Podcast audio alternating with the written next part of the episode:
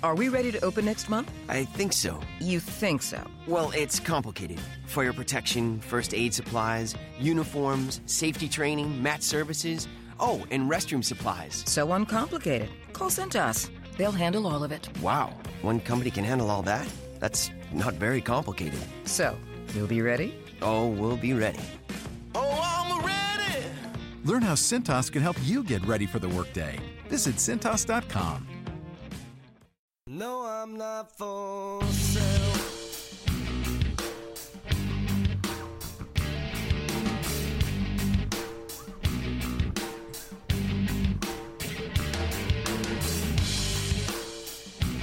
You are Locked On Colts, your daily Indianapolis Colts podcast, part of the Locked On Podcast Network.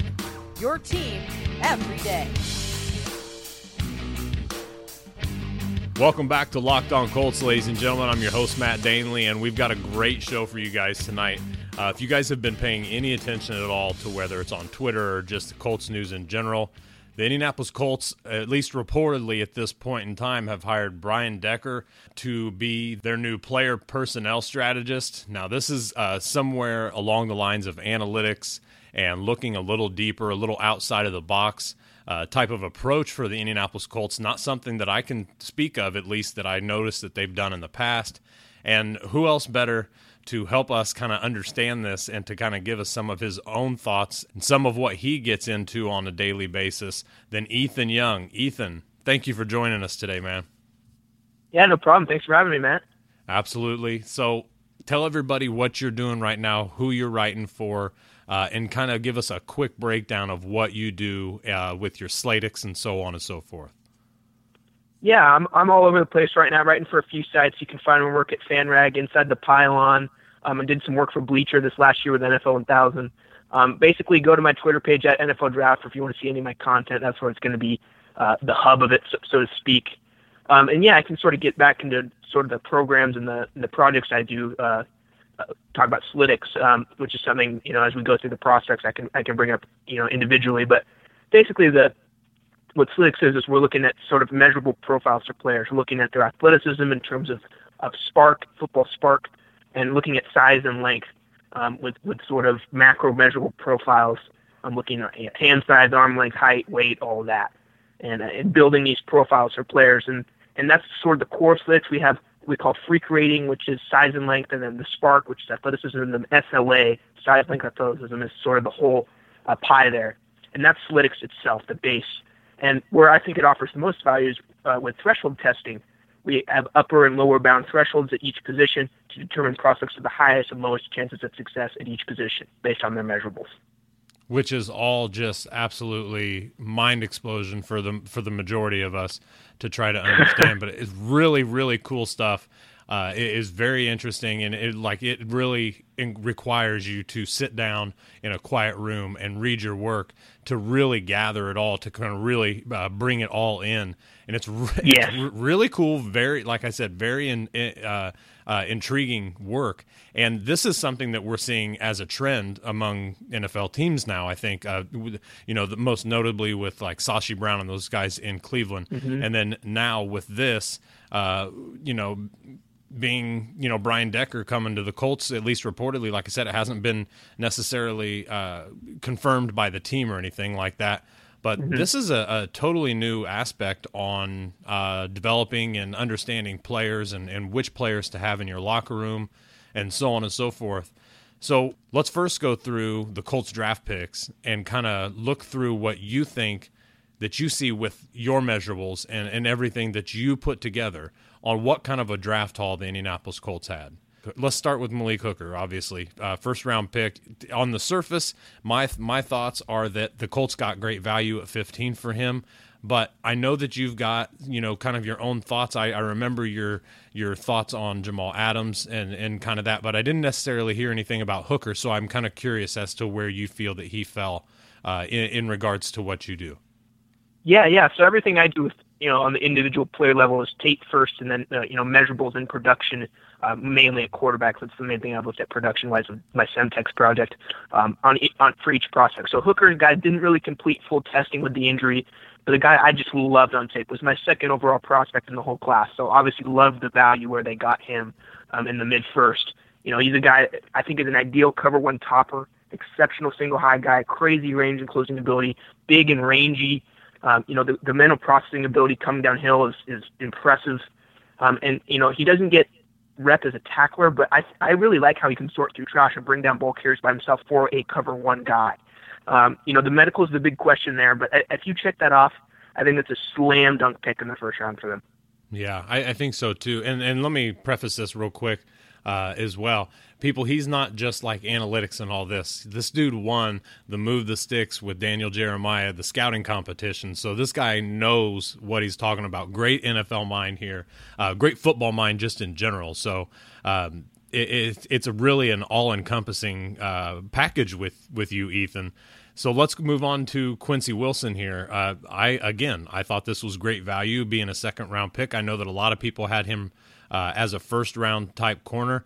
Um, I can't lie and say that I watched a ton of film on him previous to the draft, but I liked what I did see. Uh, what were your thoughts on him? Yeah, Wilson was an interesting one. You know, I had him 59th overall on the board. Um, think he's a good fit in that press man sort of scheme, which I, I think, you know, I'm, you'll have to tell me a little bit more about what the Colts are doing schematically this year, but would imagine he's a good fit for what um, they look for in Kansas City before with, with the GM there. Um, mm-hmm. You know, he's got great redirect on his initial press, loose hips, and can match receivers out of the breaks on their stems. You know, heavy feet in a straight line, not going to be, uh, you know, a deep, you know, vertical defending guy. Um, you know, DeSean Jackson, guys like that might give him some fits. And he does lack discipline. Um, you, you know, uh, if he's in zone assignment, he'll he'll run right out of it chasing guys sometimes. But in terms of you know press man scheme, great fit there guy that can come in. You know, I, I sort of compare him to uh, uh, William Jackson last year from mm. Houston. Yeah. Um, guy sort of a you know on tape sort of a similar comp. Um, a little bit slower than Jackson in a straight line, but a lot of the same uh, strengths. A little bit more weaknesses. I had Jackson graded much higher because he didn't have some of those same uh, discipline flaws. But I really like Wilson for them. And with the way the cornerback board was falling, I think they got very good value there too. Um, they were sort of a cliff after Wilson, I think, and they sort of got one of the last of that of that second tier. Um, in terms of his testing, so you know the size and length pops up the screen. Got 85th percentile size and length at the position. Um, all in all, the, the SLA is 62nd percentile. So you know, not an upper bound player um, in in the Analytics threshold work I do, um, but you know, above average measurables across the board, and a guy that you know the Colts talk about, you know, they, they value uh, youth and, and, and unique traits, and he and he's a young corner in both football experience and age, and a guy that you know has a, a special trait in terms of you know 85th percentile side and like something unique in, on an individual player level. Mm-hmm. And his ball skills are good, and, and like you said, that is what ultimately what the Colts are doing with their with their corners. They're outside. They're yeah. a lot of press man, but they, you know, uh, at least in the past, this this in my from what I see with what Quincy Wilson brings is that he brings the ability for both corners to be able to be in press at the same time. Whereas in the past, with some of the you know less uh, less efficient corners that the Colts had opposite uh, Vontae Davis, they would always have at least one of them an off man, whereas they couldn't really, you know, uh, trust both of them to be able to go on an island with a receiver. Well, I think that now, you know, like you said, Quincy may not be quite the vertical defender that you know a lot of us assume that he's going to be, but that's ultimately, I think, why they drafted him. Whether we see that or not, I think that that's what they want from him. They they want both those guys impressed because they want to be able to also uh, utilize Hooker in that regard as well. Right. Uh, if he's going to be that center fielder guy that can roll coverage both sides, then that's what they're going to uh, you know attempt to at least use him as. So we'll have to see how yeah, that works hide, out. And it can hide Wilson's deficiency a little bit as well. And when you have a guy that's as unique and rangy as, as Hooker, it ties in very well schematically. And and, and, and looking at like positional need for the team and value they got him, um, I think it was a great pick and fit for him. Mm-hmm. Yeah, I agree. Not, it's kind of funny you said that they could hide him, but I think they're going to end up because of the what you spoke about as far as the physicality that Hooker uh, lacks a little bit in the run support and stuff like that. Uh, I think that they're going to end up having to try to hide him a little bit with Geathers too. So it's kind of funny that Yeah. uh, a lot of these guys are just going to be feeding off of each other. This is going to have to be a very uh, a well, uh, a, a very good chemistry uh, laden defense in in order to work, and that's uh, it, it's going to take some time. But I'm excited to see if it can work. It could be really nice, uh, at least on the back end.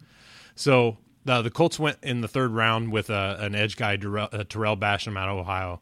I love this guy. I watched a ton of tape on him, but I want to hear what your thoughts are on him, uh, both from the scouting point of view, but also on the other hand, I want to hear on your SLA. Yeah, so Basham was a guy I was a little bit lower on the consensus on tape.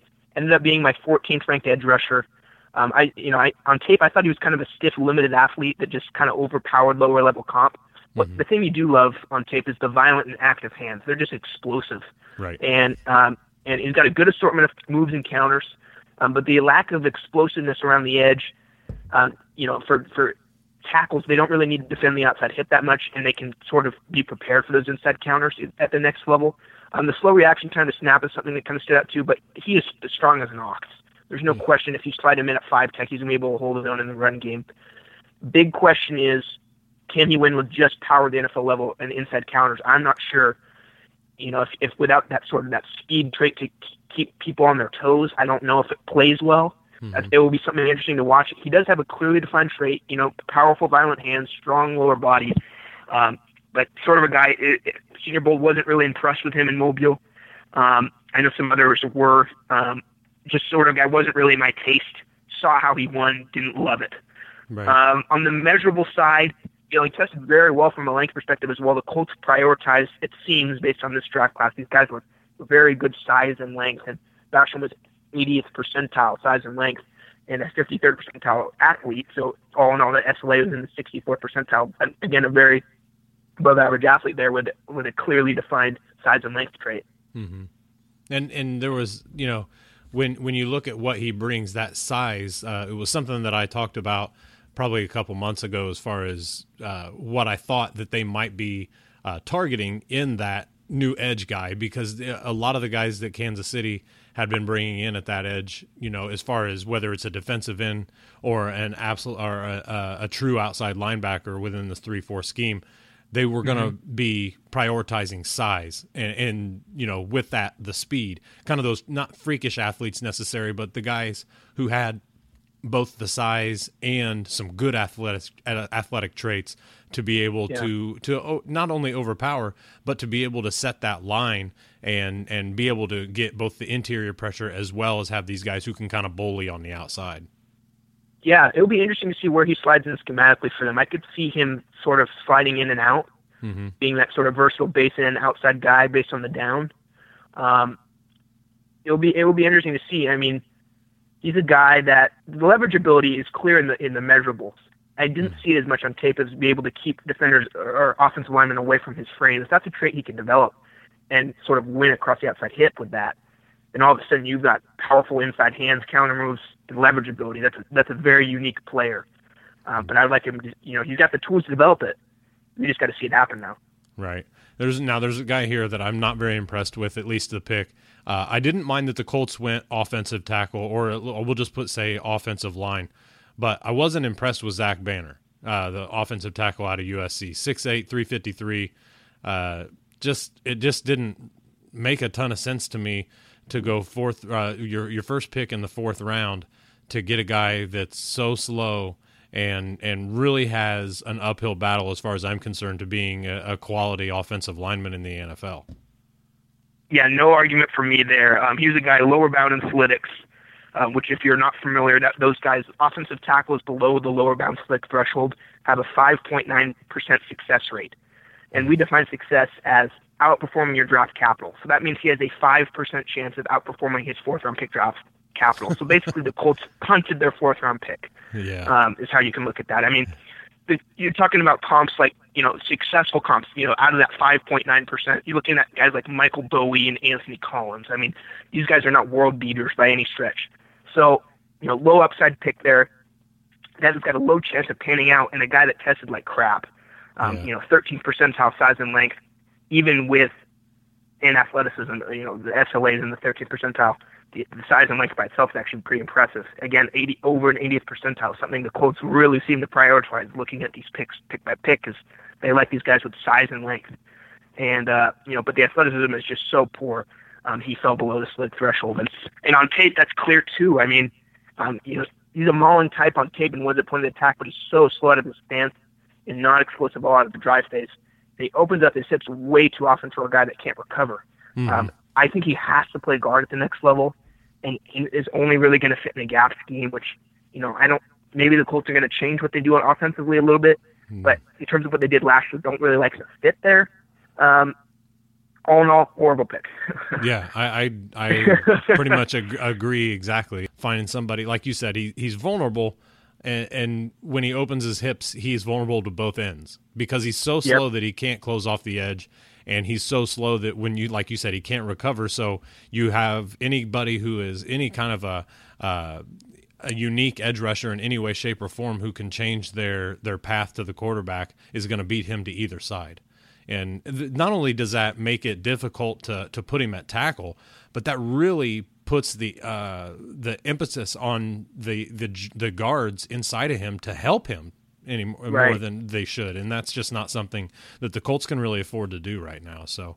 Uh, let's move on to Marlon Mack, a uh, guy that I think you know. I think that a lot of people would assume that in the round, in the fourth round, that, that was a good, uh, it was a good, a good spot for him to go. They probably should have just grabbed him in the first, uh, or in the first pick of the fourth round. But what are your thoughts on Marlon Mack and and and kind of uh, describe what you saw from him on tape?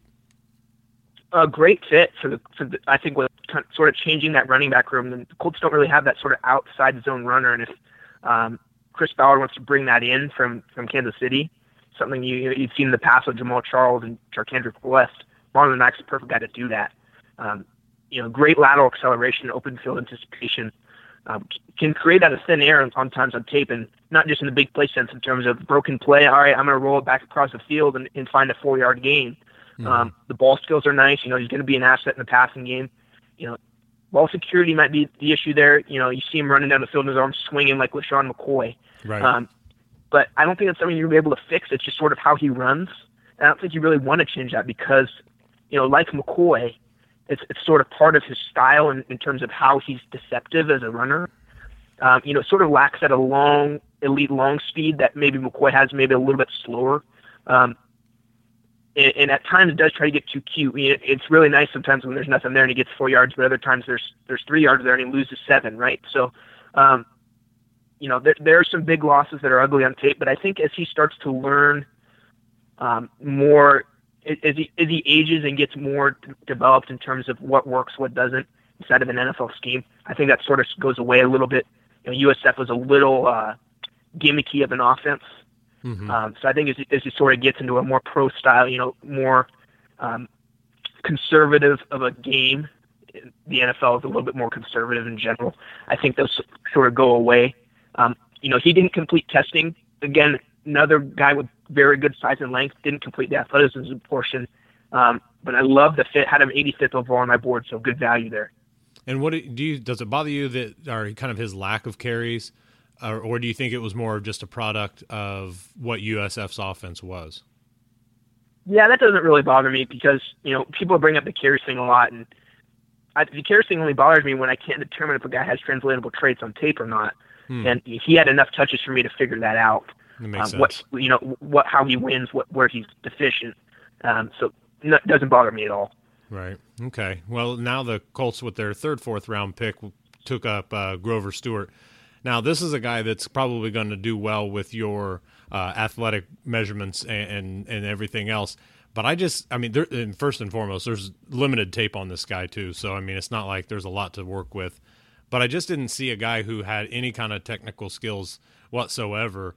Uh, and really, I mean, I, and my listeners have heard me say this about him several times already that he really relied on uh, just strength and power, you know, or strength and length, mm-hmm. basically. Right. And it, it, was just very non-technical. It was almost like the the inside version of uh, Passanone or whatever, you know, the right. not not uber athletic, but athletic enough to be, you know, D two competition. You know what I mean? And, Right. and there just wasn't much that I understood about this pick either. I mean, uh, if he turns out to be something, that's great. But like I said, with the limited amount of tape that was out there for him, I watched as much as I possibly could, and I just don't.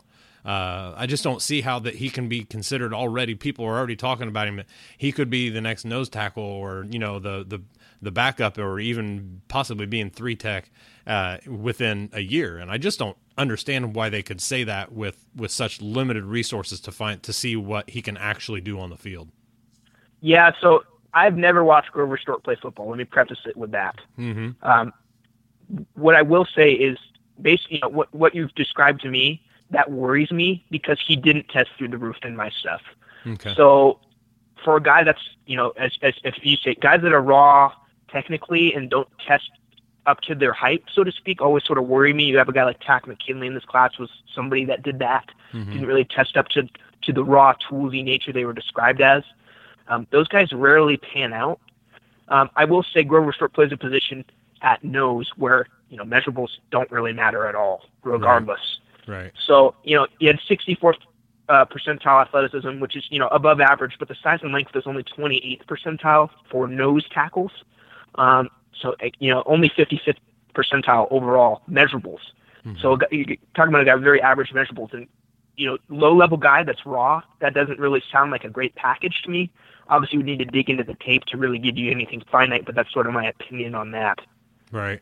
And I'm okay with the thought that, you know, they think basically that he's going to have a redshirt year or something like that. That's totally fine. And I think Yeah. that they, I just don't understand why you, I mean, again, why do you do that in the fourth round? It's not a sixth round pick. You know, I mean, Yeah, yeah. His I'm- pro day numbers did not match the pro day hype he got either. I mean, his pro day numbers were hyped like they were the messiah, and they were, um, like I said, 64th percentile. So really wasn't sure where that his- was coming from. it was all based off his 40 yard sprint. Yeah, so I that's mean, unfortunate. Yeah, because he's a, I mean, he's he's a defensive lineman. I don't understand why that has anything to do with it. Uh, Well, had- in, in single single drills like that too, is people get excited about a 40 and stuff like that. It's you know, individual for a guy that works with measurables all the time, individual drills are not important. It's more about the entire profile of describing an athlete in multiple drills. right. um, you know, in, in in determining athleticism that way in terms of the whole profile, looking at size, length, athleticism, the whole thing. That's where it matters in, in looking through threshold testing, where that matters with past with past precedent. Um, not just oh, this guy's a good forty, this guy's a bad forty, right? I mean, that, that's where that's sort of where measurables get a bad rap sometimes, but that's not how they're used optimally. So. Um, you see, you see stuff like this happen with, like a good forty. It's just frustrating to watch. Right. And and kind of the thing is is, you know, if you look at his 10 split, it's not bad. It, it's it's not phenomenal. It's it's good, but the the thing is is that 10-yard split, the explosion doesn't show up on tape. And that's that's that's, the point. not that's not exciting. You're, Right. you're, you're scaring me, Matt. Right, but I mean, and and that's the thing. Yes, he has the ability to do it, but I think it's one. It's one of those things where you know, like uh, you see high schoolers do this all the time. You have the uber athlete on the high school team, or even uh, the small time college team, you know, for that matter, and they know that they're just flat out stronger and better than everybody else, so they don't have to put Yeah. their best foot forward. And that's the thing. Okay, when you're running 40 to go into the to the draft, yeah, you're gonna you know zip through as much as you can and improve that 10 yard split because that's important to teams. But when they look at your mm-hmm. tape, they see that you didn't put that effort into it, especially as a Right. D2. You should be a D2 if you're going to go pro. You should be absolutely dominating your competition, hands down. Whether you technical or not, you should be just flattening people. And I didn't. I mean, I didn't. Like I said, I didn't really see that. So uh, let's move on to somebody I'm a little more hype about. Nate Hairston, uh, six foot corner out of Temple, guy who played wide receiver his first couple years in college, and he to me he's exciting because that he to me he represents a, a nice nickel spot there uh, in the cornerback core. And that's something that the Colts really need for the future. They need a, another guy that can come in and lock it down. And with you know uh, Darius Butler moving to safety, who, who I think has a, a, a solid shot at probably starting the season at nickel. Um, this is good for the Colts, I think, and and I'm kind of surprised that they found somebody who kind of fit them with ball skills and a, a decent 40, 40 4.5, you know, not terrible, but you, you like the ball skills, you like the the hunger that this guy shows on tape, and as far as what you hear from coaching staff and other scouts, that this guy is just an absolute workout warrior and and shows it on the field as well. You know what I mean? So, what are your thoughts on this guy? Yeah, didn't get into a full tape eval, but watched a couple games here and there when I was watching Temple. And uh, he seemed like a fiery, you know, ball skilled, you know, nickel, and I think he hit right on the head with that. Um, and, and that's how he tested too. Um, you know, 38th percentile athleticism for a corner, not great, but doesn't really matter when you're in the nickel. More about you know route diagnostics and read and reactability and, and ball skills and things like that. You know, toughness, physicality when defending the run, and and I think Nate Hairston's going to do a lot of those things um, based on what I saw live and, and a couple other times. Um, you know, I, I think that's a fine pick. You know, wasn't going to you know, in terms of value, that's sort of right where he was at. So um, didn't love it or hate it. Thought it was a good fit, solid pick. Mm-hmm. I agree. Let's move on to a guy, and I'm not going to tell you what I think about him. I want your uh, upfront opinion on Anthony Walker Jr., the six-one linebacker out of Northwestern. Are you not telling me because you're a homer and you're going to homer him? No, no. Kind of, kind of. Well, I'll, I'll, just let you go first, and then I'll, I'll either agree or disagree with you. You know, he was didn't fail Slytics or anything like that, but um, didn't really fit the profile this, the Colts have looked for with their other picks in terms of the elite uh, size and length. He actually has only 10th percentile size and length for linebackers, so pretty uh, uh, stout, limited guy in that r- regard. Um, the athleticism in the 40th percentile um, was a guy that you know cerebral, cerebral type um, program leader there, um, guy that was the sort of the face of their defense for several years. Uh, production was very good. I think um, you know it was a guy that you know people look for that in a Mike. Sometimes they they really value the the between the ears aspect, mm-hmm. and uh, and that makes a lot of sense for him because you know that coach's son, you know, face of the program type for several years. Um, don't hate the value there either. Um, was a thin linebacker class in the uh, in terms of true Mikes um, in the later rounds. Not really a guy I would target because of the limited measurable profile, only 17th percentile SLA. Um, but again, didn't fail Slytics. Uh, historical precedent says that's not a deal breaker by any stretch. Um, so, yeah, fine with it. Don't love it. Don't hate it. Yeah, I, I'm. Uh, I'll just say I'm indecisive about it because, uh, like I said, what I've seen on tape, I wasn't impressed with. Again, uh, that much. Uh, they they keep talking about you know what what he's got between the ears, but as far as his read and reactability, to me that comes with having having the ability to uh, be able to make a decision on a dime and not yeah. have to think about it and to be able to make the right decision. And I didn't necessarily see that with him. They've talked about a lot of his tape being uh, almost night and day from each other. So uh, maybe I just watched the wrong the wrong games. You know what I mean? But, well, there's a lot of tape to dig through there too. I mean, he's got a lot of experience. Yeah, yeah, and that and that's quite possible too. So I, I just can't tell people that I love the pick when I don't because I didn't, you know, I just didn't see what other people are seeing. I hope that I'm wrong about him because the Colts do need another guy to be able to come in there to be intelligent because of where they're at with their linebacking core right now as it is. So, uh, yeah, I just hope that he grows. I'll be honest with you. I just hope that this guy grows. I hope that I hope that he does enough in camp to make the team, though I fear that he's going to be a practice squad guy who kind of never really pans out. Wow! All right, heard, heard here first. Yeah, not gonna make the team. No, I, I just don't know, man. I it just it just one of those guys that get, it has me worried. You know what I'm saying? But then again, yeah. you know they're talking about the like Grover Stewart, the Colts' fourth round pick, being you know a guy who red shirts too. And I mean, why wouldn't a fourth round or why wouldn't a fifth round, which was ultimately almost a sixth round pick in, to begin with, uh, why right. isn't it? You know, why is why would he make the team over a fourth round pick? You know what I mean? It just well, uh, and Chris Ballard is going to be a GM place. that's not going to care about that at all. He's he wants competition. He doesn't care, you know, what you're paid, where you've been drafted, and that's something I I've listened to him speak a lot recently, and yep. and that's you know in some of those videos and stuff, and that's something he hammers. He doesn't mm-hmm. care, you know.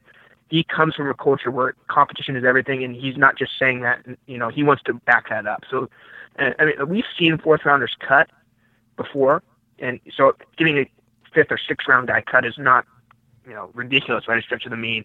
Um, but obviously, more more fifth and sixth rounders make the team than don't. You know, you only see two or three cut a year, so uh, a bold prediction there. But uh, you know, knowing the situation, if he doesn't perform, there's no question he's gonna. It's gonna be tough. Yeah, and but the thing is, is that you have you've got the four guys that are there in Bostic, Spence, Morrison, and Jackson. Those guys are almost locks for the team, you would think. And then you've got you know Walker and just maybe a couple guys that were brought in undrafted free agent and Luke Rhodes. And th- I mean, that, Yeah. that's, that's it. You know what I mean? So he might make the team, but it's just it's it's kind of you know fifth and sixth guys are going to be relegated at most to special teams duties, and it'll be it'll just be interesting. and that's something This he'll is- that's something he'll do well as as, as well as special teams. That's you know a I- a place he does does as well. So I agree. I agree. So let's kind of finish the show uh, where we started here with the talks of Brian Decker coming to the Colts. What does a guy like him, as far as what he brings uh, to to a franchise or an organization, mixed with the uh, like a, a guy like Ballard, who is all about the tape and all about the scouting? What what does Brian Decker bring to the Colts? Yeah, so you know, I've talked a lot about measurables and and, and uh, a little bit with production with Semtex earlier. Um, I've never met Brian. I'm very familiar with his work. Um, we've talked a little bit um, online, and he's going to do it a completely different way. Um, he has an army background, a military background, um, and, and things he's testing for and looking for in the data standpoint are all between the years. Um, so he um, does something. He performs tests on players at the combine um, basically, this is my basic understanding of what he does. Uh, does performs tests on players at the combine, uh, mental tests, um, scores them based on how they perform and react, and determines um, sort of their.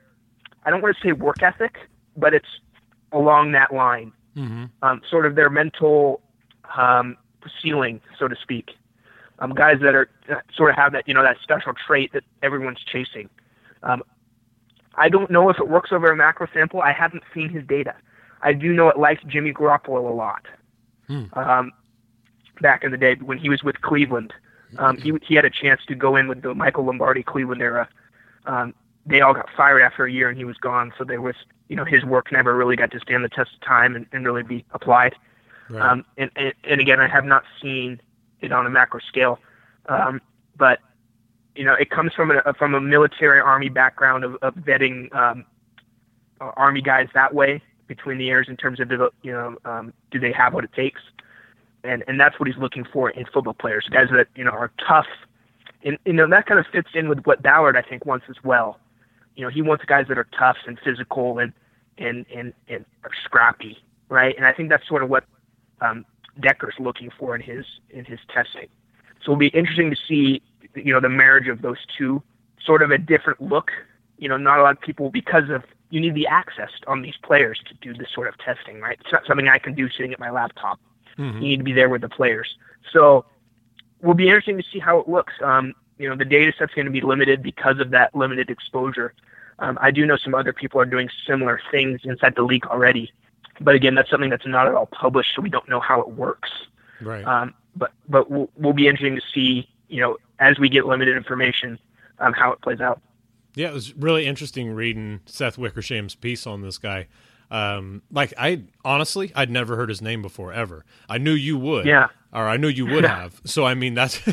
but you know, ultimately, it says that I mean, in, in kind of what you said, just in reiteration, that he was basically trying to crack the NFL character code uh, as far as Right. you know, and, and this is what he was doing with Green Berets. He he apparently was trying to reinvent or did reinvent ultimately the process for picking them, basically by going inside their head and trying to find out what kind of a person they were, what kind of a worker and teammate and everything else that they were for that. And with he goes into this, apparently what he had done uh, throughout the process, at least with the Green Berets or whatever it is, he dropped the uh, drop rate of Green Berets down 30% from where it had been. So that tells you that something that he was doing was, you know, correct. And that's Yeah. really interesting when you look at, I mean, because he really impressed uh, apparently Bill Belichick uh, in Indianapolis, you know, when those two And that's how he got into Cleveland as well. With the Right. Lombardi was a, a Belichick guy, so Right, and that was kind of something that you know he would he had brought him to New England as well, and had him you know wanted to talk to him and stuff like that, and that, that's just really interesting, especially when you can get uh, that kind that's is isn't that what we're trying to do is everybody's trying to get inside Belichick's head and try to find out how you know he takes a sixth round pick that nobody's heard of and turns him into an all pro or takes the guy that is a cast off from another team and turns him into a, a vital part of the defense or or an offensive line somewhere. Whereas he's giving away top picks you know for for that and everybody's kind of looking at each other like what's going on and it ends up being successful this, I think, is what is Ballard's version of trying to figure that out. And if he can come in and even make an impact and actually have a slight dent in the the ability to bring in these character guys, and that that's going to be a, a, a, big help for the Indianapolis Colts, not only to find the right guys to fit the system and to fit, you know, the, the scheme, but to also find the guys who not only want to be there, but want to win there and, and, and win not just on the field, but in the locker room and, and as a person. And those are the guys that stick around. No question really interested with this guy. This is something that is coming on, and a lot of the talks now are are also involving you know some of the other scouting department guys that the Colts are going to be in. So it's going to be exciting over the next week, probably I would say, as far as some of the changes in the front office and the personnel. Um, it's going to be a whole new crew in Indianapolis, uh, and uh, I think that Colts fans have a right to be excited. So. Uh, Ethan, yeah. thank thank you so much, man, for coming on the show tonight, man. It was really a blast to hear uh, your takes on the on the draft picks and to give us a little bit of a background on what Brian Decker can do for the Colts and kind of what he's here for. Yeah, well, thank you, Matt. I appreciate it. Had fun. Absolutely. Uh, tell everybody where they can catch you on Twitter. Yeah, at NFL Drafter, um, just like it sounds, and uh, that's where all my work will be, and all my takes and all my tweets. Excellent. Thank you guys for listening. Get to iTunes and give me a rating and review. You guys have been fantastic about that so far. Like I said, that's helping the show grow immensely, and you guys have no idea. But keep doing that. Keep it up. Make sure that you guys, if you want to utilize the call in line, it's 574 516 2881. You want your question answered on the show? Call in we'll put your voice on the show and I'll answer your call on the show every single time. So utilize that call in line. If not, hit me up on Twitter at mdanley underscore NFL.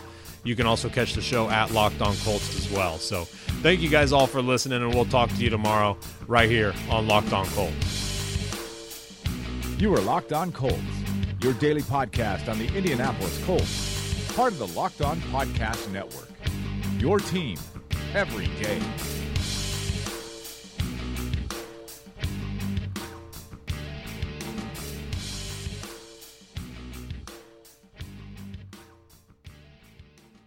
Hi, I'm Paul. Verizon has been placing giant letters all over the country to get people to buy into their unlimited plan. Don't get hooked. Switch to Sprint Unlimited, $22.50 per month per line for four lines and get the fifth line free. Hurry to your local Sprint store, visit sprint.com slash unlimited or call 1-800-SPRINT1 today. Savings until 1031 then $38 per line per month for five lines with AutoPay. Excludes taxes, surcharges, roaming, streams, video, HD 1080p, music to 1.5 megabits per second, gaming up to 8 megabits per second, subject to credit, $30 activation fee, prohibited network use rules and data deprioritization apply compared to Verizon Beyond Unlimited carrier features differ, coverage and offer not everywhere, restrictions apply.